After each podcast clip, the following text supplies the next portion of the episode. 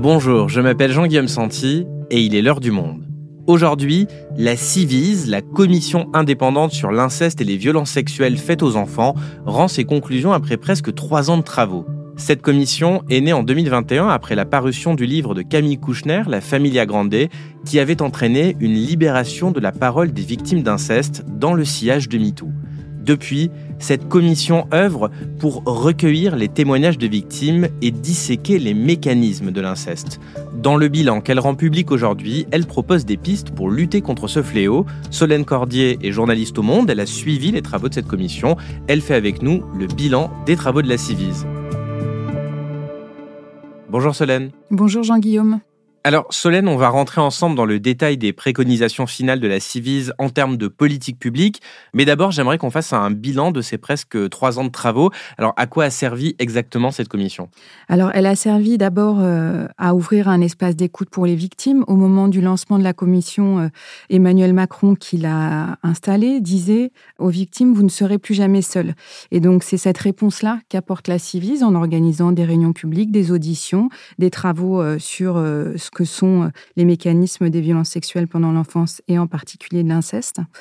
C'est une initiative qui est assez inédite en termes de réponse des pouvoirs publics à des problèmes de violence. En ça, elle est particulière. Et euh, on peut dire au bout de trois ans que ça fait partie euh, de ses succès, en tout cas, de permettre à ces personnes-là de parler de leur traumatisme devant des personnes qui sont là pour représenter la parole publique. Et tu as un exemple? J'ai le souvenir, par exemple, d'une dame euh, qui était venue assister à une réunion publique à Grenoble, je crois, en septembre dernier, qui avait 75 ans et qui a expliqué de façon très digne et très émouvante qu'elle avait euh, vécu ces violences-là quand elle avait 5 euh, ans, je crois, et qu'elle avait attendu 70 ans pour en parler et que c'était devant la Civis qu'elle l'avait fait et elle a témoigné de l'importance de cette parole et de cette écoute-là. Et concrètement, comment est-ce que la Civis s'y est pris pour, euh, pour permettre aux victimes de parler, les aider à sortir de l'injonction au silence qu'elles subissent parfois depuis euh, des années, plus de 70 ans dans l'exemple que tu nous citais? Alors la Civis a eu avant elle la commission, euh, la CIAZ, hein, la commission présidée par Jean-Marc Sauvé, qui a été dédiée aux abus sexuels dans l'Église. Donc elle s'est inspirée hein, de, du travail qui avait été mené très peu de temps auparavant. Elle s'en est inspirée de plusieurs manières et notamment sur le recueil des témoignages. Ce qu'elle a fait, c'est euh, elle a créé un formulaire en ligne pour recueillir euh, donc les témoignages des victimes, une ligne d'écoute téléphonique avec euh, une écoute spécialisée, mais également des auditions qui ont été faites par les membres de la Civise et des réunions publiques qui ont été ouvertes à tous et organisées une fois par mois dans plusieurs villes de France. Donc c'est cet espace de témoignage qui a été très précieux pour les victimes, hein, parce que pour une fois, euh, leurs paroles écoutées, véritablement prises en compte. En tout cas, c'est ce qu'elles ont exprimé.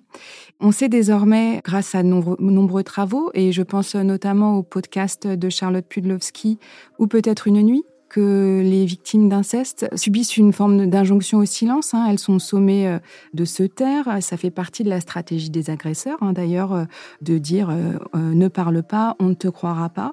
Et cette injonction au silence, même une fois qu'elles ont parlé, parce qu'il leur arrive de révéler ce qu'elles subissent, qui est très courageux de leur part, peut être perpétuée par l'entourage familial qui préfère se détourner de ces révélations et intimer le silence une nouvelle fois. Donc il y a un enjeu qui est très important autour de cette libération de la parole et surtout de sa réception euh, par une instance officielle.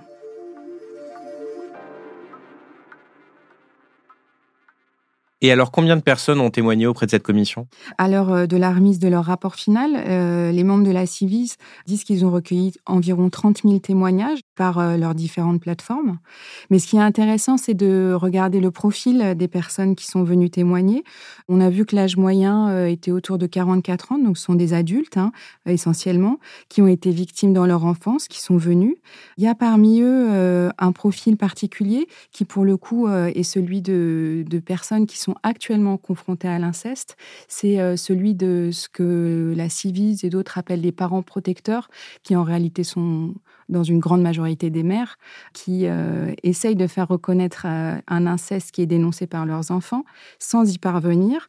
Et donc, elles sont très, très nombreuses à s'être manifestées lors des réunions publiques de la Civise pour dire leurs difficultés à faire reconnaître ces violences et leurs grandes souffrances. D'accord, donc 30 000 témoignages pour une commission de ce type, c'est très important. Est-ce que ça permet de, mesurer l'ampleur du phénomène de l'inceste en France? C'est justement l'ambition de la Civis de montrer euh, à la fois euh, le caractère massif de ces violences et également ces mécanismes.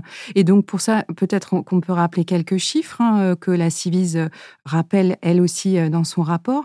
Elle estime que 160 000 enfants sont victimes d'inceste chaque année et en s'appuyant sur une étude faite par l'INSERM pour la elle indique qu'aujourd'hui, il y aurait 5,5 millions de Français qui ont été victimes de violences sexuelles pendant l'enfance. Sur une population de 65 millions, c'est énorme comme chiffre. C'est énorme. Ce qui est aussi intéressant, c'est de voir l'aspect genré de ces violences, puisque ce sont majoritairement des femmes qui témoignent de tous les milieux sociaux d'ailleurs, même si, euh, selon la Civise, hein, euh, quand on l'interroge sur le profil des victimes, elle explique qu'il euh, peut y avoir une sous-déclaration masculine de ces violences qui est liée voilà, la manière dont on reçoit la parole euh, des victimes, euh, garçons euh, comme filles, et à la possibilité pour les garçons de les exprimer. Il n'empêche que voilà, ce sont majoritairement des femmes qui témoignent.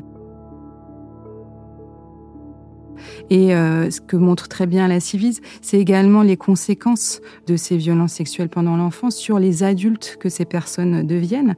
Ces conséquences, elles sont multiples sur la santé euh, physique et psychique des victimes. On voit euh, que elles ont énormément de difficultés souvent dans la construction d'une vie familiale, que ça crée des empêchements aussi sur le plan professionnel. Là, je parle de ça si tant est que ces personnes ne sont pas prises en charge parce que quand elles le sont, heureusement, ça peut quand même euh, changer la donne. Mais il n'empêche que là, ce que montre ce travail, c'est que beaucoup de ces personnes, à l'âge adulte, ont des pensées suicidaires. Elles euh, présentent des conduites à risque, euh, mais aussi des difficultés donc multiples. Ce qu'on sait par exemple pour les femmes, c'est que avoir été confrontées à l'inceste, à des violences sexuelles pendant l'enfance, ça entraîne un risque accru d'être de nouveau dans un contexte de violence à l'âge adulte.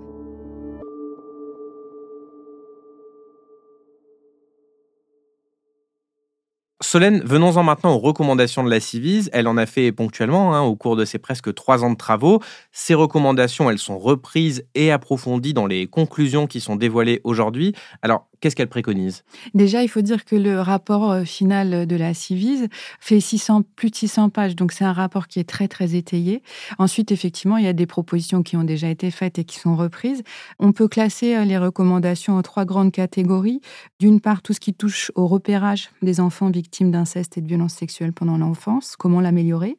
Ensuite, euh, concernant la prise en charge judiciaire des victimes, il y a également des pistes puisque manifestement cette prise en charge est, défaillante. Enfin, le dernier volet concerne la réparation des victimes, qui est euh, aussi un sujet important. En tout, la Civise a fait euh, plus de 80 recommandations dans son rapport final.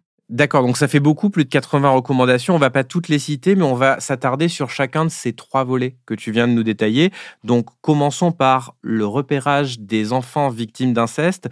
Euh, qu'est-ce que recommande aujourd'hui la Civis pour l'améliorer? Sur le volet du repérage, l'urgence, c'est de former les professionnels de l'enfance, de tous les temps de l'enfance. Donc ça veut dire les instituteurs, euh, les animateurs de centres de loisirs, les médecins qui sont au contact des enfants. Tous ces gens-là euh, doivent être formés au repérage la Civise a travaillé sur un livret de formation. Elle a d'ailleurs commencé à former des professionnels euh, ces derniers mois et elle souhaite justement continuer à le faire. Ensuite, parmi les recommandations plus concrètes en matière de prévention, on peut donner quelques exemples. Il y a par exemple le fait de demander systématiquement aux jeunes filles mineures qui font une demande d'IVG si euh, leur grossesse est issue euh, d'un viol incestueux.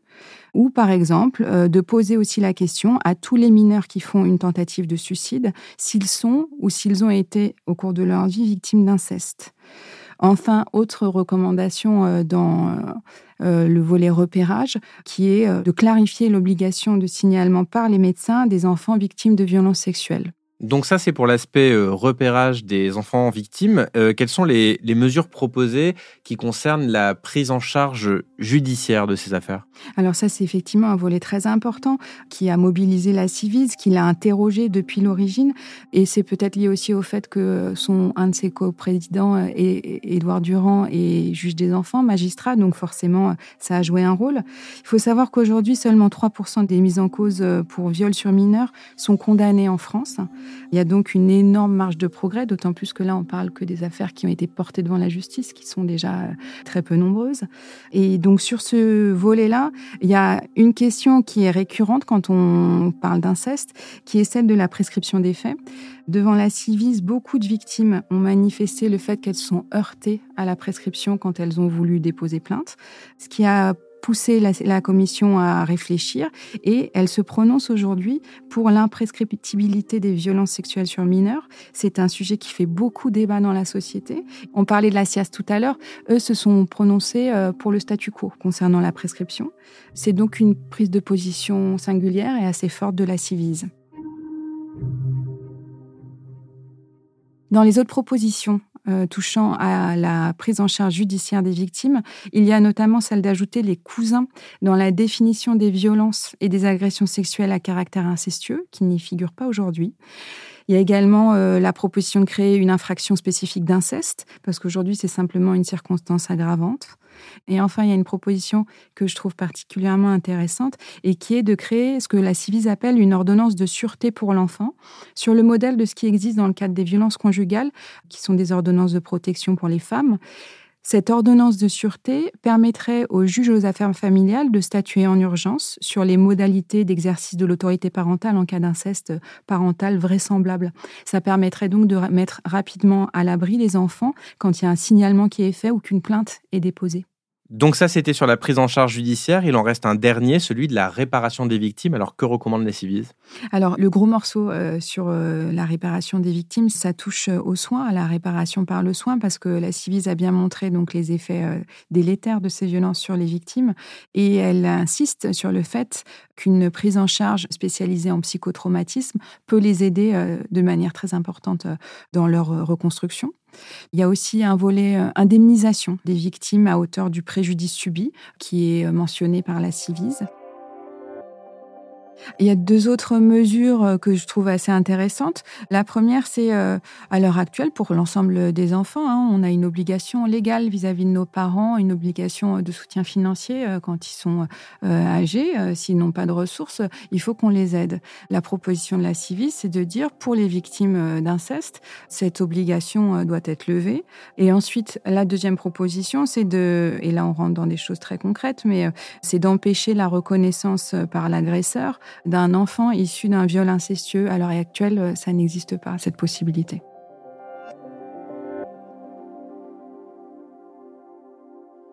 Solène, maintenant qu'on a détaillé les principales préconisations de la Civise, j'aimerais qu'on s'interroge sur l'après. Ces recommandations seront-elles suivies par le gouvernement? Ces deux ans de travaux ont-ils vraiment permis d'opérer un changement de regard sur l'inceste? Notre productrice Adélaïde Tenaglia a posé la question à Anne-Claire, déléguée générale de l'association Face à l'inceste. La Civise, ces travaux rendent compte... Euh, et c'est remarquable, il fallait le faire des préconisations qui doivent être faites d'une part pour les soins, l'accompagnement psychotraumatique des victimes, et puis il y a aussi, ça a mis en lumière euh, toutes ces situations de, parents protecteurs, de personnes victimes d'inceste aujourd'hui, et comment on nous n'arrivons pas à les protéger judiciairement et aussi en termes de soins. Donc ça, c'était important. Il me semble aujourd'hui, mais on peut le dire aussi pour notre association, c'est peut-être la même chose. L'angle mort, c'est la parole des enfants elles-mêmes, des, des moins de 18 ans, des mineurs. Parce que aujourd'hui, la question qu'on peut se poser tous collectivement, et je pense qu'on ne pourra pas y répondre positivement, c'est aujourd'hui qui protège correctement les victimes d'inceste? Qui? Nous, on voit dans les enquêtes, et nos enquêtes, elles sont menées toujours sur des personnes de plus de 18 ans. Les gens qui ont témoigné à la Civis ont plus de 18 ans. Dans notre association, les gens qui sont présentes, elles ont plus de 18 ans. Moi, ce que je vois arriver, alors après, c'est une espèce d'intuition que j'ai, c'est la mobilisation euh, de jeunes adultes sur ces sujets un peu comme on a pu le voir avec le féminisme. Et je pense qu'il est nécessaire, en fait, au-delà du maintien ou pas de la civise, c'est de mobiliser les plus jeunes et une opinion publique de façon beaucoup plus large sur le sujet. Et je crois qu'on est à cette période-là, on arrive à cette période-là, de se dire comment on peut mobiliser euh, les plus jeunes, peut-être pour révéler l'inceste aussi plus tôt, pour euh, porter plainte plus tôt. Et je pense que toutes ces actions qui viendront de l'opinion publique et qui seront beaucoup plus nombreuses vont faire bouger les politiques, plus que les rapports et les préconisations. Euh, il me semble que c'est la mobilisation de l'opinion publique qui va peser considérablement dans les années à venir. Solène, est-ce que tu partages ce point de vue? Est-ce que c'est l'opinion publique qui peut véritablement faire avancer les choses sur ce sujet? Alors oui, euh, certainement. Euh, on voit notamment que euh, dès lors qu'il y a une médiatisation d'œuvres littéraires ou à la télévision sur la question de l'inceste, je pense au livre de Camille Kouchner, à celui de Neige ou au documentaire d'Emmanuel Béard hein, récemment, qui ont eu une exposition médiatique importante. Dès lors qu'il y a ces œuvres-là, forcément, l'opinion publique est mobilisée et c'est ce qui fait pression ensuite sur les politiques pour mettre en place des, des mesures fortes. Donc effectivement, l'opinion publique euh, compte. Ensuite, euh, sur la manière d'atteindre les jeunes enfants, on en revient encore et toujours, me semble-t-il, au même sujet qui est celui de la prévention, qui est vraiment aussi au cœur euh, du rapport de la Civise, et de la nécessité de faire respecter la loi, parce qu'à l'heure actuelle, je rappelle que les enfants doivent recevoir à l'école trois séances annuelles d'éducation à la vie affective et sexuelle, ce qui n'est pas fait. Et c'est dans ce cadre que le sujet des violences pourrait être abordé. Ça fait partie des recommandations de la Civise comme de tous les rapports qui traitent des violences euh, sexuelles au sens large. Donc, euh, pour alerter euh, les enfants, encore faut-il qu'ils entendent parler de ce sujet. Et là-dessus, Anne-Claire pose la question du maintien ou non de la civise, qui joue le rôle d'aiguillon en fait des politiques publiques là-dessus. Donc, c'est quand même un sujet qui est important, ce maintien ou non. Oui, parce que officiellement, la mission de cette commission, elle est censée se terminer fin 2023 avec euh, la remise donc de, de ses conclusions. Il semble, cela dit, qu'elle pourrait se maintenir sous une forme ou sous une autre. Qu'est-ce qu'on sait de tout cela pour le moment? Ce qu'on sait, c'est que dans les prochains jours, on aura des précisions sur le futur plan euh, de lutte contre les violences euh, envers les enfants. C'est Elisabeth Borne qui doit annoncer ça le 20 novembre. Donc la question du maintien de la civise, effectivement, sera posée à cette occasion. Et à ce stade, ce qu'on nous dit à nous journalistes, c'est que euh, la Civis pourrait être maintenue, en tout cas un certain nombre de ses outils, je pense à la ligne téléphonique notamment euh, qui a été créée. Mais la question n'est pas seulement celle de son maintien, mais aussi de si elle est maintenue, de quelle manière et qui la porte? Parce que ça, c'est ce qu'on a dit hein, tout au long de cet épisode, c'est que la doctrine est très importante euh, pour la Civis. Donc si on maintient les outils, mais sans cette parole forte qui est de dire on croit les victimes, on peut s'interroger sur la pérennité vraiment de sa mission. Merci Solène. Merci Jean-Guillaume.